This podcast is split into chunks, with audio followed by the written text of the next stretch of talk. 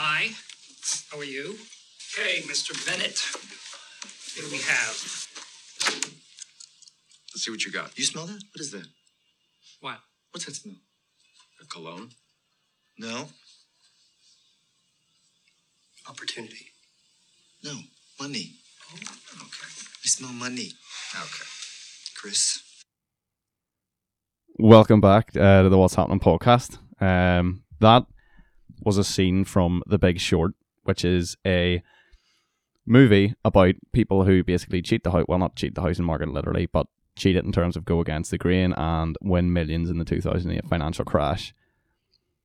I have today Craig on with me, and we're talking about money. We're talking about finance, we're talking about financial markets, and in particular, we're talking about Forex or foreign exchange. It's particularly trading foreign exchange, so trading currencies off one another. You've probably seen it on YouTube, you've probably seen it videos on like the Lad Bible, Facebook and stuff of people being and becoming millionaires from trading Forex essentially. And you've probably thought to yourself, you know, I would love to do that, but then you've never actually went, I'll try it. Craig has went and I'd like to do that, and he's tried it. So basically he's on today to just sort of tell us all about it basically, because I'm as interested as probably a lot of yous are, like, but so we'll start off and I'll ask Craig, welcome to the show by the way. Thank you very much. We'll start off and be like, you started off, so obviously when you were younger you didn't want to be a Forex trader. No. So didn't know what Forex was. Yeah, like you weren't sitting in third year doing the Normans and being like, I want to trade Forex. No, I was not. So what motivated you into start like Forex? Because obviously when you were doing your A-levels and GCSEs, you weren't really sitting being, I want to be a Forex trader. So what made you go down that path in the first place? Okay, well, I was never super academically strong in school. I wasn't the smartest kid in the class, but I did well enough, you know what I mean? Yeah. Like a lot of people, like not at the bottom, but not miles ahead either. Thriving in the middle, in the middle. Malcolm in the Middle. I did, that's it. So I did okay for myself. My biggest issue was that I was lazy and I didn't want to put any effort into understanding things that I didn't already understand. If I didn't get it instantly, it was like, okay, no, that'll I'm not interested if I don't understand it. Exactly. That's fine at GCSE level. GCSEs really aren't that difficult, especially at my school. We did a lot of applied GCSEs, and for people who don't know what that is, gardening. You said have a garden in GCSE though, didn't you? Sorry? You said have a garden. It was called horticulture. Horticulture. Yeah, that's right, horticulture. I didn't do it personally. Yeah, no, that was the sort of things that my school was offering. Yeah. But even the actual GCSEs, I did relatively well without preparing at all. Yeah. But as I said, A-levels was a whole different kettle of fish. It's a different ball game, like, isn't it? Yeah. Again, we did a lot of applied subjects, and most people did do those, but they were just fucking stressed all year round, constantly. Coursework and stuff. Yeah, oh my God. It was so tough to be around them because I was enjoying what I was doing. Yeah. I did sociology, psychology, and MIA, which is essentially moving image arts. Essentially film studies. So no, I actually did quite enjoy that.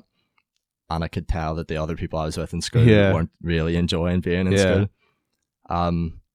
It took until sort of the last couple of months of me approaching the exams of the A-levels, I realized I wasn't prepared. I didn't like sociology. Like there are 20 mark, 30 mark questions. There's like 60 really in-depth subjects. You'll be asked about 3 of them, but you sort of need to know the bulk of the 60, or you need to try your best. You can obviously sort of like pick, like, and your teachers can tell you what's likely to come up. Like it was the same with, like, we'd done history A-level and stuff and economics A-level, and you knew, like, a teachers would have came in and been like, right, microeconomic policy, you know, policy of the firm, it's coming up, or Hitler's motivations to power, Hitler's rise to power, it's definitely going to be one of the questions. But you kind of needed to still learn the other ones just in case. You needed to know the one you were talking about anyway. Do you know what I mean? But it, like, A-levels were a lot of work. And I remember talking to a guy who was a few years older than me. He's my tennis coach, actually. Shows you how posh I am. But basically, he, like, we were having a conversation when I was maybe lower sixth, starting upper sixth, like that summer maybe, and we were talking about A-levels, and he said, like, he went to uni and got a degree and all and stuff. And he even said, you know, A-levels were the hardest thing he ever did. Mm-hmm. So I can see where you're coming from there. So went to A-levels, like a lot of people were, like, you were bright enough, but then you kind of lose interest and don't, you know, put in the same work and effort that you had before. Yeah. And then I assume, like, your A-levels didn't really go to plan then from that. No, I didn't do horrific. Yeah. I didn't think I did horrifically. Yeah. I got 2 C's and a D. It's not that bad. Like, yeah, I mean, it wasn't, I didn't completely fuck them all up, but I certainly didn't reach my entry requirements to go to university. Yeah. I could have maybe went abroad, not abroad, but like Liverpool or something like the mainland, like that. Yeah. Yeah, but I just got into a relationship around that time. Yeah. And so I had a bit of a feeling it was going to be worth sticking around for 3.5 years later. We're still there, you go, strong. Yeah, so I mean, I think that was probably the right choice. Yeah. So yeah, no, I obviously I didn't get my A-levels. I didn't get into university, and I was sort of thinking, what the fuck am I gonna do now? That's like panic stations. You're like, fuck. I feel like you're conditioned from such a young age that you go up through the ranks in school. Yeah, you do your GCSE. Yeah. You start with your key stage 3s even. Some kids are getting key stage 3s drilled into them, and it's like fucking. I remember third year exams. Yeah, like, and crazy. You were like, to be fair, I remember first year having like exams. There weren't actual exams, they were just end of year tests. Yeah. But the teachers treated them as exams. They did, yeah. I remember sitting in my roommate and my mum was like, just do an hour a night for 2 weeks. And I thought an hour a night for 2 weeks, I'm gonna kill myself, right? Like when you're first year, you're like, hey, that's the worst thing ever. Yeah, yeah. But like even then you were drilled in, if you fail these, it's game over, like, do you know what I mean? You're gonna end up in Hyde Bank if you don't pass these exams. You were like, and that was first year, but you're right, like you're bred through school obviously to be like, university's everything. If you don't go to university, you might as well just die. Do you know what I mean? You're not going to be able to get a job. You're not going to be able to get this or that. You're going to end up doing heroin in the street. Like, that's, they never explicitly say that, but that's the vibe you get. Yeah. Do you know what I mean? So I see even on results day, anyone who got good results, sort of getting like A stars and stuff like that there, the teachers were all over that. They were getting pictures of them. They were really enthusiastically chatting with them.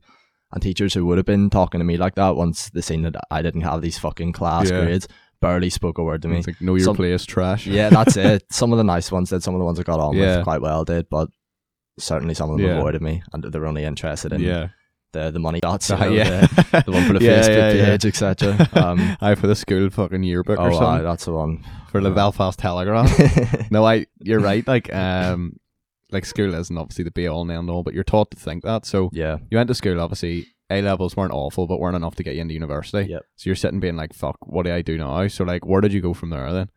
Like a lot of people, I went to tech. Yeah. Cirque, of course, the legendary classic, Cirque. Yeah. It's university for people who can't get into university, essentially. I don't. Or if you're on a trade, like. True, that is true. It does have some benefits. That's the thing they never tell you in school as well. No one ever pushes you down the trade route. No. And I don't understand why not. They look down on it, I feel like. But I don't understand that. Do you know what I mean? Because if you leave school at 16 and... You'd be minted doing a trade. Yeah. Do you know what I mean? You can make serious, serious money doing it. If you start when you're 16... Yeah, and you have your own business 22. And all. You're fucking flying, but I don't know. So went to Cirque, and then what happened from there? Like, I did business in Cirque. I didn't even really want to do business. Like, I just... As I said, you're bred to think you're going to go to university. Yeah. That's... how I envisioned the next few years of my life playing out. I'm going to go to university for the next 3 years, like, you know, work towards a degree. So obviously that, it didn't come screeching to a halt. It very slowly slowed down, and I was like, just left with the reality that this isn't going to happen, and I need to figure out what to do. I didn't feel ready to go into the real world, you know, go I like a job. Work 9 to 5. Yeah, fuck that. I mean, I still don't even really want to do that. I don't like that idea. No, join the club. But, sorry, what were we saying? So, where were we? Fuck. So you went to tech. Sorry. Yes, I did business and tech. Not really sure why. Didn't like business. Yeah. Do you almost think you just did it for the sake of, like, you couldn't really let go of the uni mindset? Yeah. It was. Do you know what I mean? As you say, like, you didn't want to go into the world at work. You just did it for the sake of not having to work 9 to 5. Yeah. Do you know what I mean? In my head, I was still in education. Yeah. I wasn't ready to leave education. As I said, I planned the next 3 years of my life to still be in education. Yeah. So I think it was just that. I very quickly realized I didn't like that either. It was a 2-year course. I only ended up doing 1 year. Yeah. It was fucking shit. Yeah. I still coming to think of it, actually still had plans to go to uni whenever it was in tech, but I think I just killed any enthusiasm. Yeah, quickly evaporated from there. Like, it's anyone who's been, maybe everyone didn't have this experience. I thought it was just one of the worst places to go and get educated. Nobody cares. Yeah, it's fucking awful, mate. And I know a lot of people in my class felt very similar. Yeah. Okay, so you went to tech, you went right. You obviously didn't get the grades to go to university from school. You don't like your tech course, and you're realizing, one, probably because you're not liking it. It's like, I'm not going to put the work in, so I'm not going to get the grades to go to uni, and I don't even know if I want to go to uni now anyway. Yeah, that was a big thing.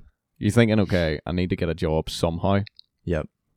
You were telling me, like, obviously it's like KP jobs and stuff like that, that you had, like I've done KP once, mate. For anyone that doesn't know, KP, like kitchen porter, is basically a dishwasher. Literally a dishwasher. Yep. Like, you've all seen Robots, the film. What do you call his dad? It's not Disney. I don't know. Like, you know, a Bigwell in it and all that. I've never seen it. I think it's called Robots, but basically his dad's a dishwasher, but he's like a robot dishwasher. Like, built to be one. Okay. So he's like he's a KP, like, but yeah, like, you're just basically cleaning dishes, and I'm sure that didn't really fill you any sort of joy. And I don't look down on anyone who does that as a job, but for me personally, it was soul destroying. Yeah. Like, it was wearing away at me for a long time. So while I was in tech, just to get a bit of money, I worked part-time washing dishes over the summer and stuff, because it gets quite busy in the summer. Yeah, cool, yeah. And it's money at the end of the day. That's it. You know what I mean? So I ended up doing a bit more hours there. Decided I wasn't going back to tech. I was going to try and get as much hours there as possible, just until I figured out what I was going to do, really. So then, you've done that KPN and stuff, and you've, like, obviously it's a bit of money, but you're like, I'm not going to do this for the next 30 years. No. You said, like, you like, I've always known you and stuff to be, you know, good with numbers and stuff, financially, you know, kind of, like, maths oriented. Like, you know, like, some people you can tell are English orientated, and some people are more like maths orientated. Yeah. Like, I would always saw you to be more like the maths type, so I assume that probably did that play a role in you becoming, you know, interested in Forex or like any sort of financial job, and then did Forex like come after that, or? Yeah, no, I think you're right. After washing dishes, my plan was to become an accountant, basically. So my brother works for car leasing company, but he works for Ford. He's an accountant there, and they were looking at an apprentice. Mm-hmm. So It wasn't an interview. They brought you in for a trial day, basically. I shadowed the girl who did The Apprentice the year before I did it. Yeah. So just basically watching what she did, watch what it entails. She gave me some tasks to do myself, you know, to try and get used to it. And then there was sort of like an informal interview at the end where they asked me some questions. How long was the apprenticeship? Like, or was this like one day? No, so so they offered a course as well. You had to go work towards a qualification for it as well. Yeah. But the plan was for you to then continue working with Ford. Mm-hmm. Like, once you get your qualification and stuff, obviously, providing you're good enough at the job, like, they want to keep you on. Yeah, it's like they self-train you to stay with them. Yeah, it seemed to be a really good system, and that's what I liked about it, and that's really why I wanted to do it. But that didn't go my way. My brother worked there, but the girl who did get it, her dad was also there. Yeah, yeah. So I feel like that had to have at least played a part of the decision. Nepotism all around. Yeah. So every job I've got's been through nepotism. It's the same sorts of people, though, to be fair. Really is. Too, you know, isn't it? Not what you know. Literally, yeah. Especially at the minute when there's that few jobs going about. Do you know what I mean? It's the same, like, where I work, you've got, like, before, like, where I used to work, we had, like, I was there, my brother worked there for a while, there was a girl who worked there, whose boyfriend worked there, and both their, in the time they left, and then both their siblings, like two of the brothers of the girl and the sister of the boy worked there. There was like so many people just, and it's all from it is who you know. Like, the first job I got was basically because my mum worked there. Yeah. And she was like, oh, we'll get you started here. Do you know what I mean? It wasn't an interview. There wasn't. And, like, nepotism does play a massive role everywhere, do you know what I mean? Naturally, like, parents look out what's best for their kids and stuff. Of course, yeah, no, you get it, like, you understand it, of course. But, okay, so accounting didn't work out. You're sitting and you're stuck. You've went, okay, school didn't work out, tech didn't work out, didn't go to uni, accountancy didn't work out. You're kind of sitting there being like, where do I go from here? Yeah, pretty much. There was a couple of other things that I tried to do. I tried to get involved in, but basically none of it worked out the way I had intended it to. I took yet another KP job. It was in Crichton's, you know, Crichton's in Balmoral. Oh, yeah, yeah. Yeah. What do you mean? What dish is it? Is it not like a... Yeah, no, that's... Is it? That's the petrol station? Yeah. Yeah. See, that's funny, actually. I didn't even apply for a KP job there. The advert said sales assistant. Yeah. But the food that Crichton's made, like lasagnas and stuff like that. Oh, yeah. I like the deli counter and stuff? Yes, the store I worked in was the place that mass produced all that, basically. They did need some KPs. Yeah. We'd never think that there'd be a KP role in there. Like, that's so weird. Yeah. Couldn't believe it, but so I found myself washing dishes yet again. And it was like, I can't do this anymore. Yeah.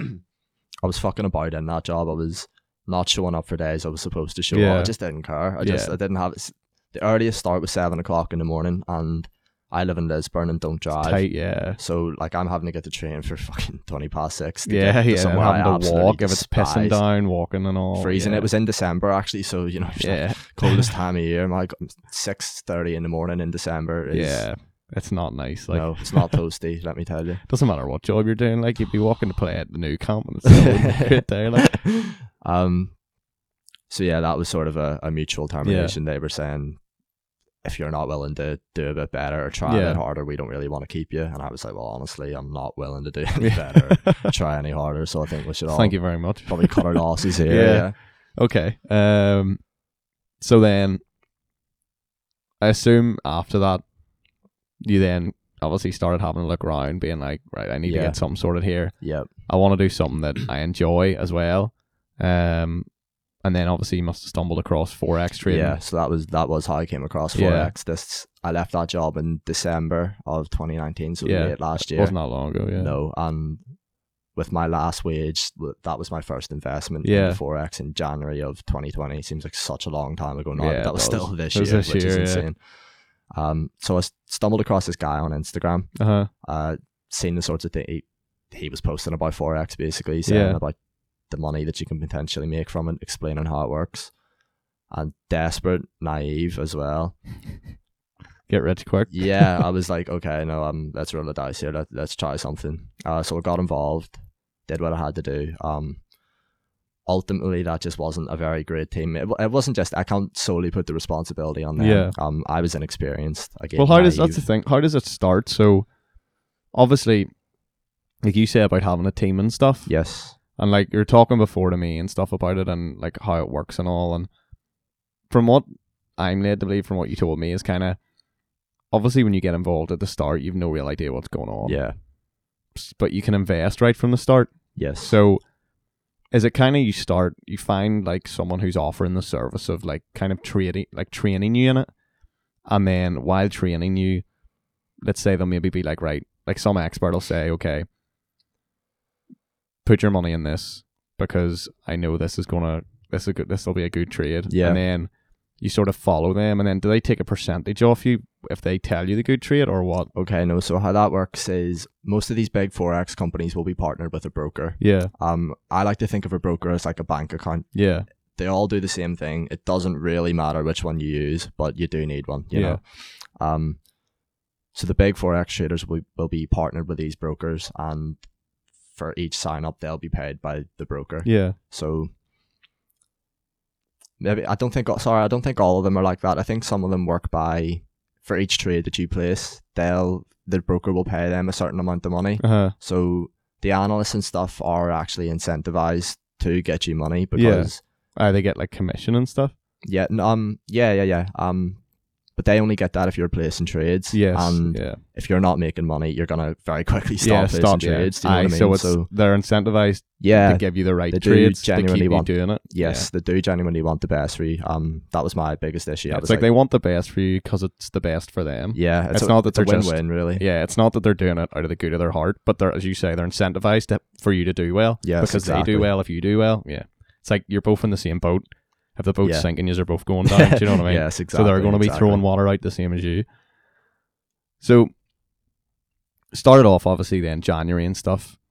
And you started Forex trade and you're thinking, okay, I'll try it out, see what it's like. Yeah. And for anyone that doesn't really know, Forex trading is just give a brief overview, right? Yeah, I'll try my best to explain what Forex trading is before we go any further to anyone who's like unaware basically of what's going on. So you're basically buying or selling the value of the base currency, which will be, if you see my Instagram post or anything, the trades will be generally like EUR, GBP. Yeah. That's what most people are familiar it's like with. Like euro to the pound. Yeah, exactly. If you're going on holiday or something, just the exchange rate. That's basically what it is. It's the exchange rate. So €1 is worth about 90p roughly, give or take. Is that right? Yeah, close enough. Like, in and around that. I think £1, €1. 11 at the minute or something. Is that right? Something like that, yeah. So that would work out about 90p. Like, okay. Yeah. So the way you and I talk about, the way everyone talks about money, would be £1 is 1.00. Yeah. So you only go to the second decimal place. Forex goes to the fifth decimal place. Yeah. So these changes are so small. You're talking a fraction of a penny. Something you wouldn't normally notice. No, it's impossible to notice. Yeah. We don't even. Yeah, you don't see it. You can't even gauge money in that way. You know what I mean? Yeah, you can't spend anything less than a penny. Yeah, like you're talking half pennies, like quarter pennies, like shillings. Probably what it's like, but that's probably the same value. That sort of thing. So I said it goes to the fifth decimal point. The fifth decimal point is a micro pip. You tend to kind of just disregard it. Like, it is so fraction. Yeah. It's such a small fraction. It's not even. It's probably worth less than a penny. Like less than half a penny. It's crazy. So you'll tend to start with the fourth decimal point. Yeah. That is a pip. A pip stands for percentage in point. Yeah. And that's what's moving so drastically. Yeah, it's not like the one. And I suppose if you're trading a lot of it, those pips all add up. Yeah, to a lot of money. Like if you're trading £1 and I don't know £1, the euro, let's say, it goes up in value of one pip, so like one like a half a penny. Yeah, but if you're trading, obviously you're not trading this amount at the minute. But if you're trading 100 grand, that one pip on every pound is going to be a lot of money. Yes, exactly.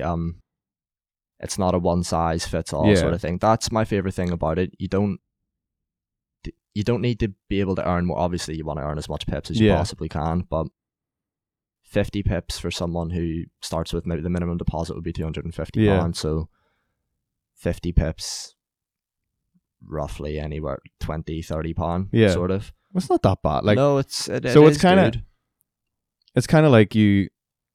So it's like if you have a stock market, right, and let's say you invest in McDonald's, because you think McDonald's are going to do well. Like, let's say pandemic's coming in, or it's here, lockdown's here at the minute, you invest in McDonald's, you're like takeaway company, people are going to want it more. Yeah. And let's say you put £1 on and their share value goes up by 20%.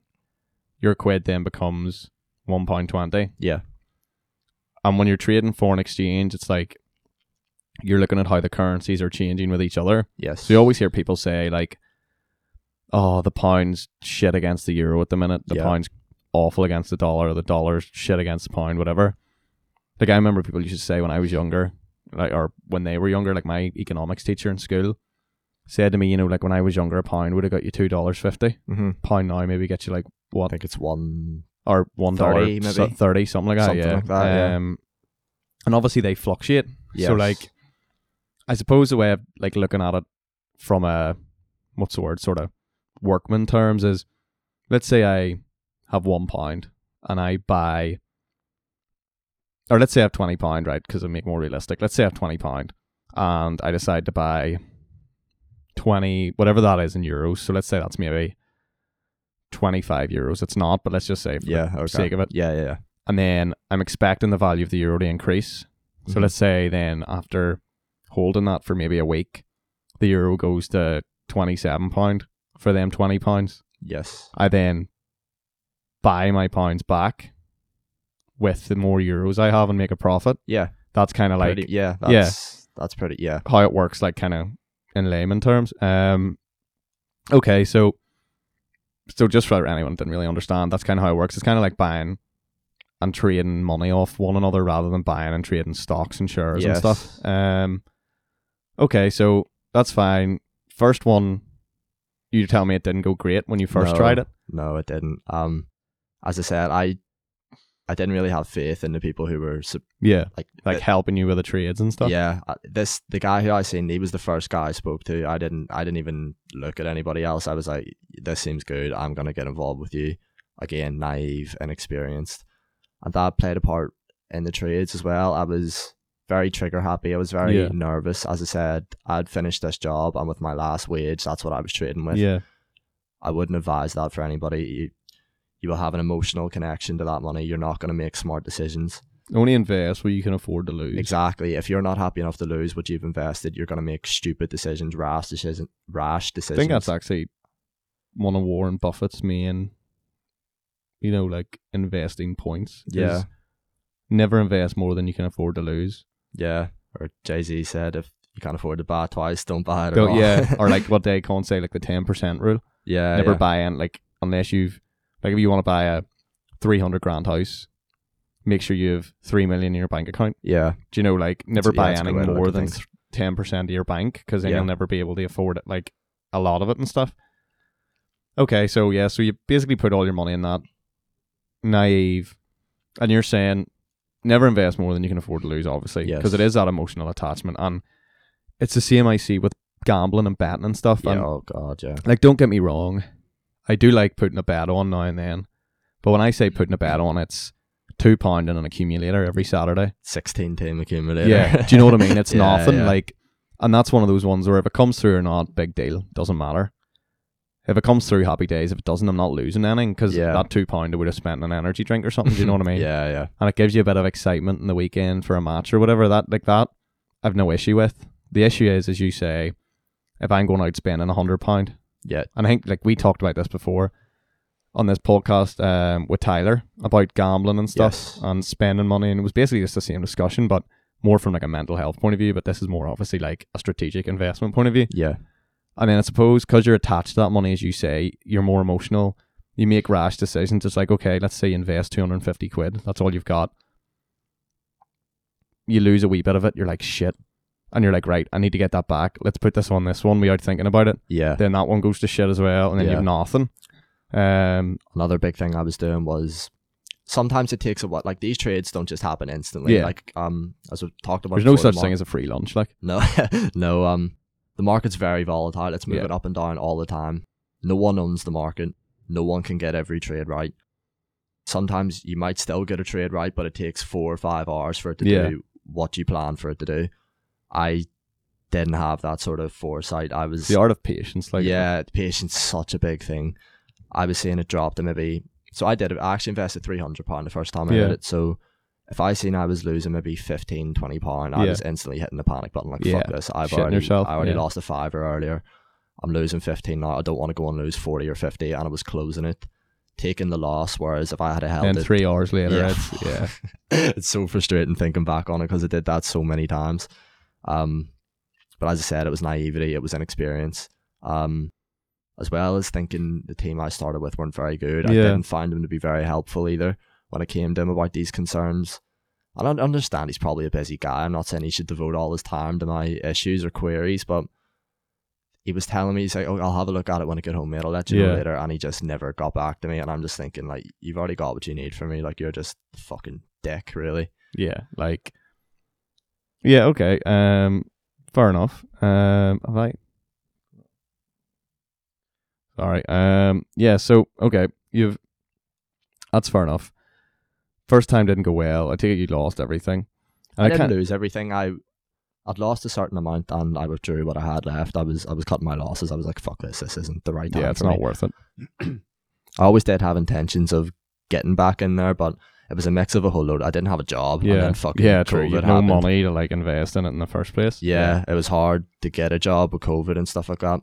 Actually, you know what? I'm a liar. I got 2 jobs just before lockdown started. Started them maybe no more than a month before the first lockdown over here, which is, when was that? April or May or whatever. Yeah, around then. So my furlough pay that I was getting was pretty atrocious. Like, it wasn't really helping me out very much. People's fucking shit. Yeah, I know. So did you just spend, what did you do then? Obviously, because you're more in it now, did you just spend lockdown like sort of learning how to do it properly and do it more? Like, obviously, because that's the thing, like a lot of people spent, like it was always about, you know, spending lockdown, like, you know, and like don't spend it frivolously, like do something active or something that, you know, don't waste that opportunity basically. And it was the same when we Tyler on, like Tyler was talking about, you know, he spent lockdown obviously like everyone's heard that episode and stuff and what he done over lockdown. He didn't waste it either. No, he certainly didn't. From your point of view, you didn't waste it either. Like, you were like, right, if I can't do it, I don't have the money now, I might as well learn so as when I do have the money, I can go at it again and go at it better and harder than I did before. Yeah. And actually make money off it. Yes. So no, I tried to learn as much as I possibly could. But another big thing for me was finding a team that I actually had any level of confidence in. I'm not deluded enough to think I'm going to go in and fucking 3 months worth of YouTube videos over lockdown. Belford, no So I knew I still needed some sort of guidance. A lot of the big Forex groups will offer like a free channel basically. They'll not send every signal that they would send in to the premium one, but it's like a sneak peek, like, basically, like a try before you buy. It's sort like of a thing, free, really. Like a free channel where you join it, and the actual proper Forex traders who know what they've been doing it for years. Yeah. Send in messages being like, put your money here or put your money here. Yeah. This is going on. And then you just follow those signals, do basically what you're told. Yeah. And then the idea is 9 times out of 10, you know, they should come good. Yes. But then obviously, like, if the premium one, they give you more tips and stuff than that. And then maybe the bigger tips in the premium one. And then also, I suppose the idea is once you learn more of it yourself, you can go do it on your own. Yeah. You don't need to rely on them. You don't need to pay them a fee or whatever and stuff like that. Okay. So how... You've learned all that stuff. You got a better team, I assume, now. Yes, I do indeed. How has it been then since you've basically started doing it again? Okay, well, over lockdown, I was, again, trying to figure out which team I was going to join. I was joining these free signal groups. Most of them were sending in just results from their premium. Like, oh, like, you could have got this if you were in the premium chat today. And I did spend a good 2 or 3 months following these groups, trying to see which ones I personally felt the most confident in, which ones I was seeing were getting... good results and regular good results at that, and Supreme FX is what I came up with. That's how I got started with. That's the one that you like have like promoting your Instagram channel. And sorry. So I actually do a bit of marketing for them as well. Anyone who follows me on Instagram, I'm sure, is melted the fuck with the stuff I'm putting on my stories. Don't worry, I have my podcast all over Instagram as well. People are probably fuming listening to it. Like, but you got to do these things. I know you do. Like, yeah, you're right. So, okay, so Supreme FX is the group you're with then, I assume? Yes, that's them. And you've been with them how long now? Like 3 months, 2 months? Probably about 6 weeks, about a month and a bit. It really hasn't been that long. Okay. So, since then, how's it been? Like, obviously, I don't want your actual, you can tell me your figures if you want, but just in terms of like your overall satisfaction with like profit from it and stuff. I'm very satisfied. That's why I continue to do it. If I didn't have confidence in these people, I wouldn't be putting that stuff on my Instagram story. Do you know what I mean? Wouldn't be luring other people in. That's why I did it from my own account as well. Because people who already know me, like yourself, it'll hopefully seem more genuine to them. Like if I signed up and joined it and thought it was a load of shit, like it was awful and was doing me nothing, I wouldn't like I could come straight to you and be like, what the fuck? Do you know what I mean? So like. There is that sense of accountability when it's on your own account. You're not just obviously saying it for the sake of saying it. So obviously, like I was talking to you like before this and all, and you were saying that obviously, like, are you making enough now to live off yet?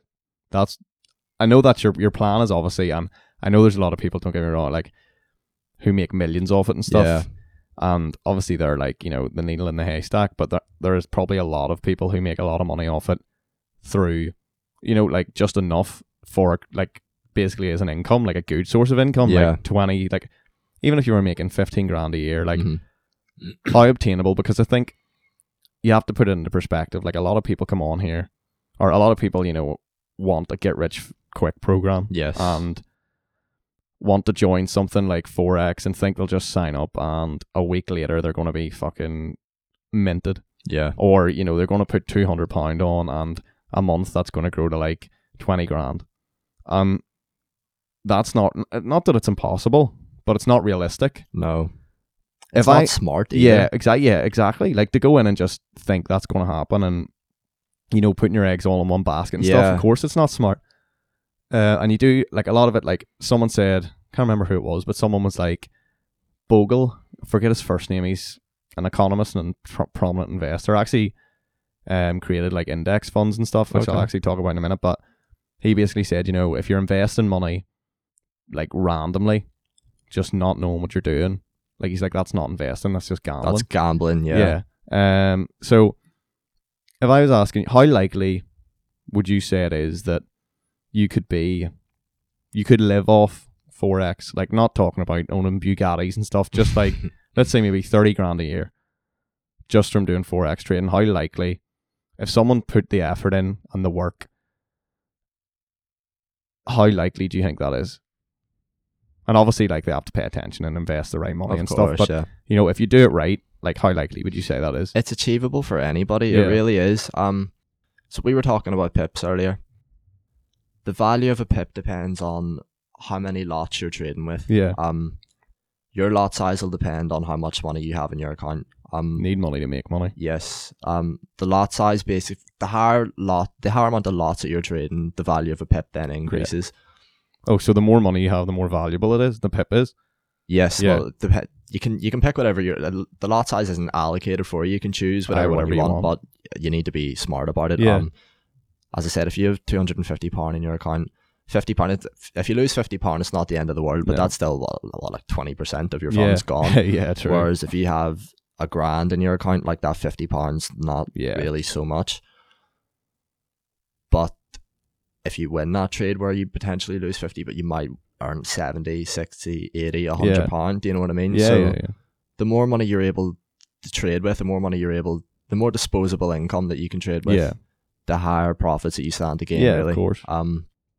So as I said, over time, my plan is that, like, I still work part-time at the minute with fucking COVID happening, but I'm mostly full-time. I still have a full-time job and I've no intentions of leaving that anytime soon. I want to create as much income streams for myself as possible.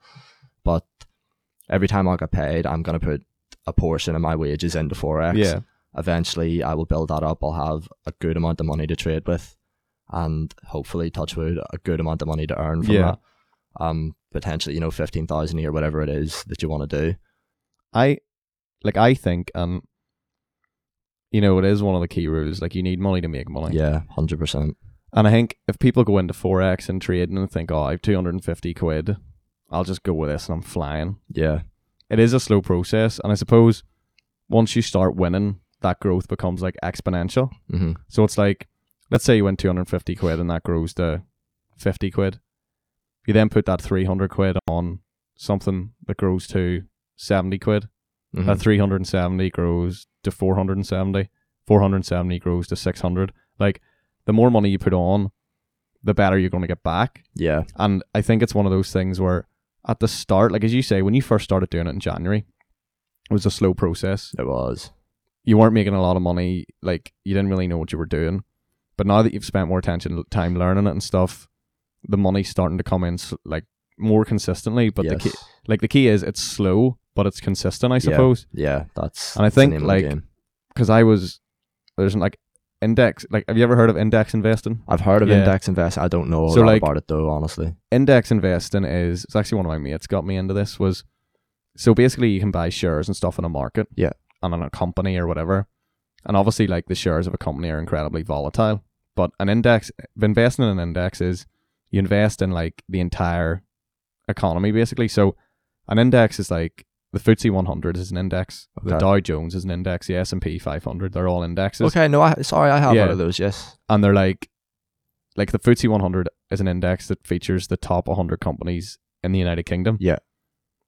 So if I invested in a FTSE 100 index fund or whatever, let's say invest 100 quid in it. Mm-hmm. That 100 quid then gets diversified amongst all of the 100 companies in the FTSE 100. So a few companies might do badly, but the thing is, overall, them 100 companies are going to do good. Yeah. And if the company does shit, it drops out and comes back up again, and like another one takes its place. So it's kind of one of those things where in the long run, you're always going to make money, because an index is never, like if an index drops over 30, 40 years, there's something seriously wrong. Yeah. Like the economy, like since the beginning of capitalism, like economies have grown continually. Obviously there's ups and downs, like, and stuff, but like the overall trend is constant growth. Yeah. So by investing in an index, you're like guaranteed returns if you're able to wait it out. And you talk about patience and stuff, and it's kind of like that's kind of like the exponential growth as well. So usually like 1 year, like the index might grow by 20%. The next year it might fall by 5%. Mm-hmm. Like it might be -5% growth. The next year it might be +8%. The year after that it might be 0%. But the overall trend usually for a regular index is about between 8 and 10% growth per annum, right? Okay. So if you put 100 quid in, after a year, let's say 10% rate of interest, you're going to have 110 quid. Mm-hmm. The year after that, that 110 quid becomes 121 quid, mm-hmm. or 122 quid, sorry. And the year after that, then it consistently grows, because 10% of 100 is less than 10% of 110. Yeah. Which is less than 10% of 122. Yeah. So every year, like, it grows exponentially, and it's kind of one of those things. You start slow, but then snowball effect. Yeah. Get the ball rolling, and exactly. It's like the miracle of like compound interest. Like, if you had like, usually like based on 10% interest, you're looking at the rate of your money doubling after 10 years. Yeah. So if you 5 grand after 10 years, you're looking at just over 10 grand. But if you 50 grand after 10 years, you're looking at just over 100 grand. Mm-hmm. You've 100 grand, you're looking at 10 years, 200 grand. Yeah. And it's one of those things where I suppose it's kind of the same ideas as you, like, when you start small, you shouldn't expect massive wins. Yeah, you should expect exactly the same. You'll get the same percentage win. Yeah. You know, if you put £1 on, you win back 10%, and it's only 10p. That's the same proportion of a win as if you put $1 million on and get 100 grand back. Mm-hmm. But like the actual, obviously the real money, like the actual nominal value of the money is completely different. Yes, exactly. And that's the thing. People need to realize with things like this, it's not a get rich quick thing. No, definitely. You can get rich from it, of course you can, but like nothing, like that is the key. I know I've said it before, but that is one of the key sayings in economics is there's no such thing as a free lunch. Yeah. There's no such thing as a get rich quick scheme. It's not true, but there are ways that you can make a lot of money through basically, let's say, minimum effort. Yeah. Do you know what I mean? Like, because like, what do you really have to do? Obviously, you need to do the research at the start to know what you're talking about. You need to get a good team and stuff, that sort of thing. Yes.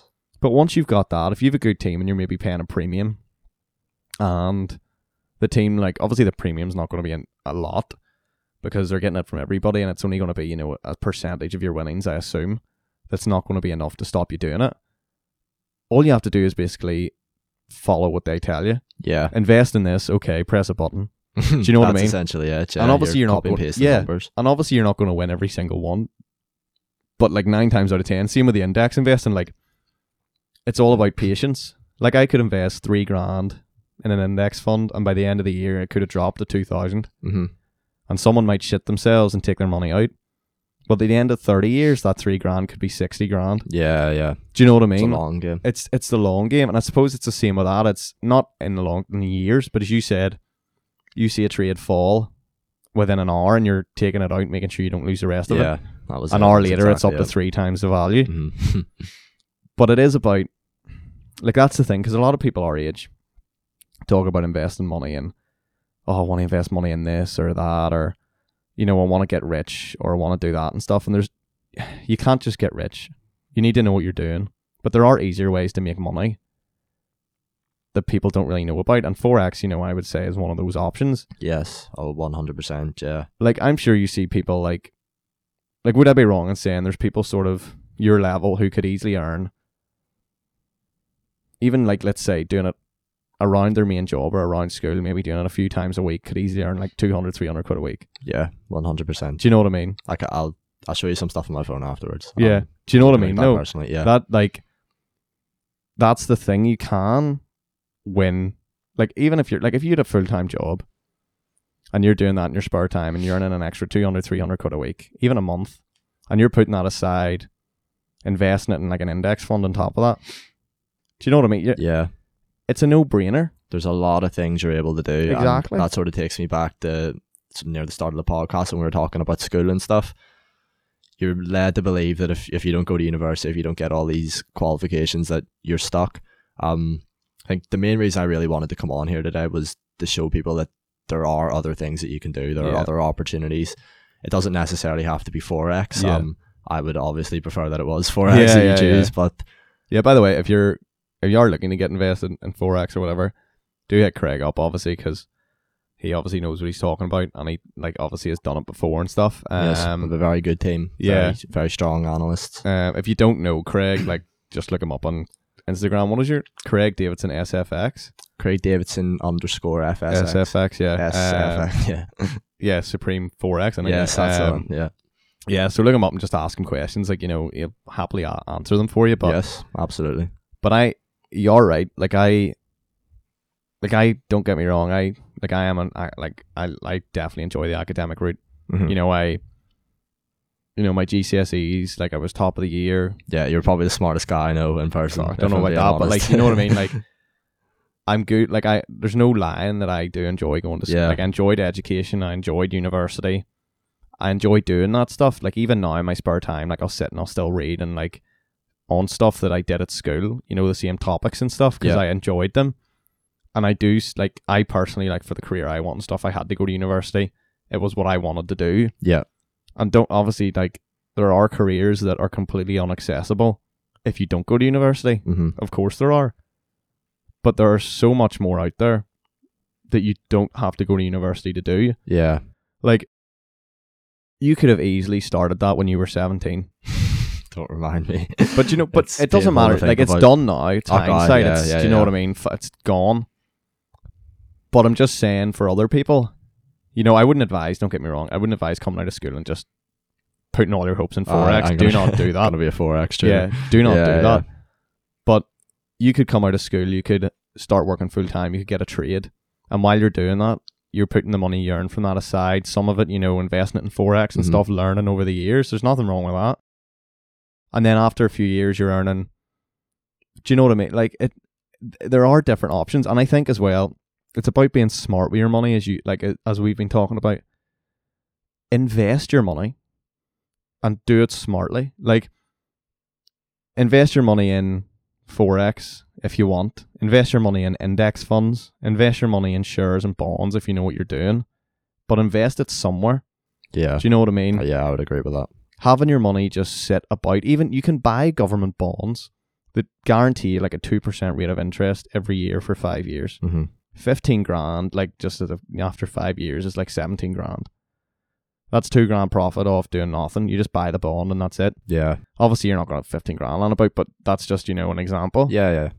It's the same, like if you're earning an extra 200, 300 quid a month in Forex trading alone, like that's because it's not that I'm sitting here being like, you can't get rich. Of course you can. Mm-hmm. But it's just, I don't want people listening to this and thinking, oh, I'm going to start Forex tomorrow and by Monday I'm going to be a millionaire. Yeah. Do you know what I mean? Yeah, but it is definitely a solid, good source of reliable income if you do it properly and you know what you're doing. And even on the side, like you think, imagine you've done Forex, you get £300 a month and you just set that aside on top of your wage and went, right, that £300 I'm just going to spend on whatever I want. There's £300 disposable income to buy whatever you want in a month. Yeah. Through very little effort, punching a few buttons in on your phone. I've got a message here from, I don't know, Supreme FX, whoever you're with. Yeah. Do this. There's £200 in that. There's 80 quid profit. Bang. Yeah. And it's like nice. eToro. Nice to think about. Like, I think, you know, like eToro, the like investment thing. Currencies and stuff. Yeah. They have something along those lines where it's like a shadow account where you just shadow like one of the like trading experts. Okay. Yeah. And it's, you know, it's the same idea. It's like, there's that advert on the TV where it's like, thingy invests his money, concentrates on financial markets. His brother sits and plays PlayStation, but makes the same money as him because he just copies him. Yeah. And that's the thing. Like, if you want to work at Forex, you can work at Forex. You can become, like, right at the top where you're the one telling people what to do and making millions and stuff if you really go for it. Yeah. But you can also just still sit and play PlayStation and just copy what someone else is doing. And do you know what I mean? Because that there in and of itself, people might not want to, you know, give up their day jobs, obviously. But just, if you join one of them account things and you're sitting there, it almost seems, you know, like, invest in this. Someone tells you, okay, there's 50 quid, there's 30 quid by doing nothing. Yeah. It's almost worth a shot. Do you know what I mean? Like, if you're in full-time employment or part-time employment, you probably have about 250 quid that you could start with. Mm-hmm. There's no harm in giving it a go. I'm not saying it's going to work for everybody, but there's no harm in trying it. No, do you know what I mean? Right, yeah. As a revenue stream, you might as well give it a go and see what it's like. Because if so many people are doing it, it must have some sort of like value. Do you know what I mean? Not everybody can be wrong. You know, not everybody can be wrong. I think like it's kind of one of those things, like as you say, not everybody can be wrong that does it. And obviously I think people are very skeptical of, oh, surely it can't be that easy. Yeah. And you're like, no, it can be that easy. It's just, you need to know, if you do the research, that's the most crucial thing, do you know what I mean, is doing the research. Yeah. And after that, like it's the same with, like you think people wonder how people who are minted stay rich, even though they buy so much fancy stuff. Mm-hmm. And you're like, if you'd £50 million and you put it in a regular savings account of about 1% interest, what's 1% of £1 million? I have no idea. 10,000, I think. I'm sure it is, right. 10,000. Sure, yeah. Right. You'd be making £10,000 a year. Yeah. Do you know what I mean? Just from that from £1 million. So if you're looking at 50 million in the bank account, just sitting there, you're making 50,000 a year just in interest. Like that's the thing. Do you know what I mean? It is a lot easier to make money. Not necessarily make money to the point where you're Alan Sugar. Yeah, yeah. But make money to the point where like you can have a bit of side income, a side revenue, you know, something else just to help you get by. Do you know what I mean? Even if that's all it is.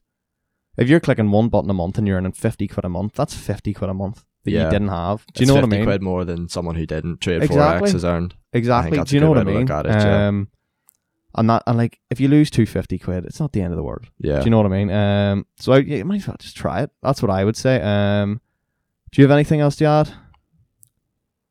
add? I would just like to really emphasize that you don't need to be smart at all to do this. Because I've had a lot of people message me and say that you need to know economics or finance. It looks really complicated. It's way over my head. If you want to learn how to trade Forex yourself, it's very fucking complicated. I'm trying to learn myself. Yeah. That's gonna be a big process. But whenever you sign up with us, our analyst, he's done this work. He does it for you. I'm not sure exactly how long he's been trading for, but he's been trading for a while. He knows what he's doing. We have faith in him, and he rightfully so. Do you know what I mean? The results speak for themselves. Again, I can show anybody any results that they want to see them as evidence or proof or whatever you want to call it. But all you have to do, it is as simple as copy and paste in two numbers. Like you're hitting the button on your phone, where you can see between two apps, you're doing and copying a number in the like an allocated bar. It's so easy to do. Doing what an expert tells you to do. Yeah, exactly. Like if someone came up to you in the street and said, "Here's £200," or if someone came up to you in the street and goes, "Right, you've £200 there.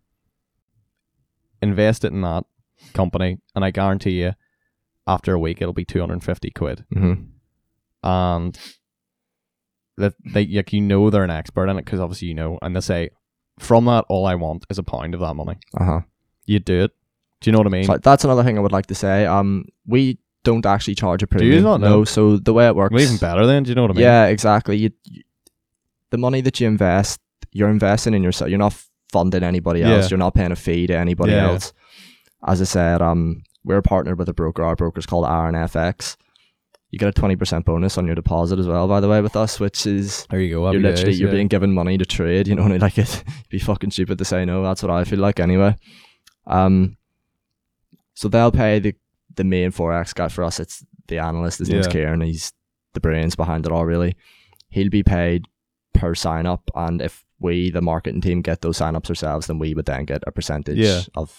So you don't even pay. No, you're not paying. You're not paying anybody at all as long as you sign up through our broker with our link, which I will be able to supply for people, of course.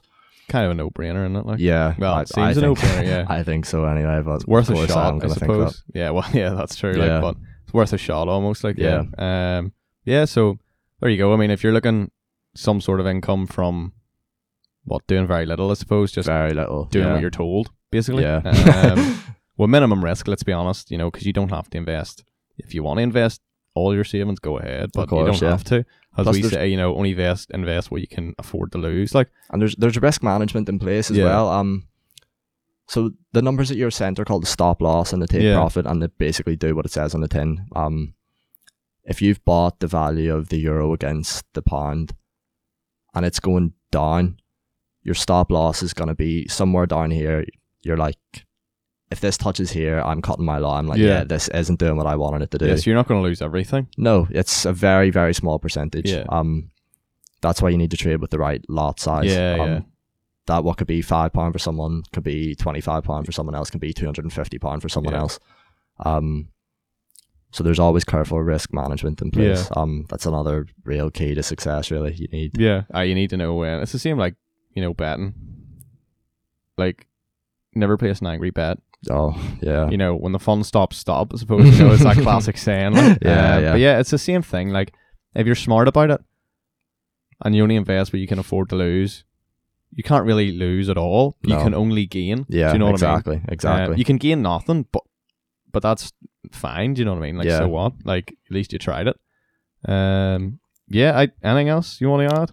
No, I think I'm good. I think I'm good, yeah. Yeah, so there you go. I mean, if you're looking to side income, you know, and you want to put up some money here and there, you want to try and earn a wee bit extra, or if you're looking to, you know, become the next Warren Buffett, you know, give Forex trading a try. Get up Craig, I suppose. There you go. Thanks for listening, guys. Hope you enjoyed that. If you do have any questions about it, obviously you can message Craig himself, or like if you want to talk to me and I can message Craig or put you in touch with Craig or whatever. Likewise, you can message me and tell me to shut the fuck up. There you go. Thanks very much for coming on, Craig. No worries. Appreciate it. My pleasure. Right, guys. See you later. Take it easy.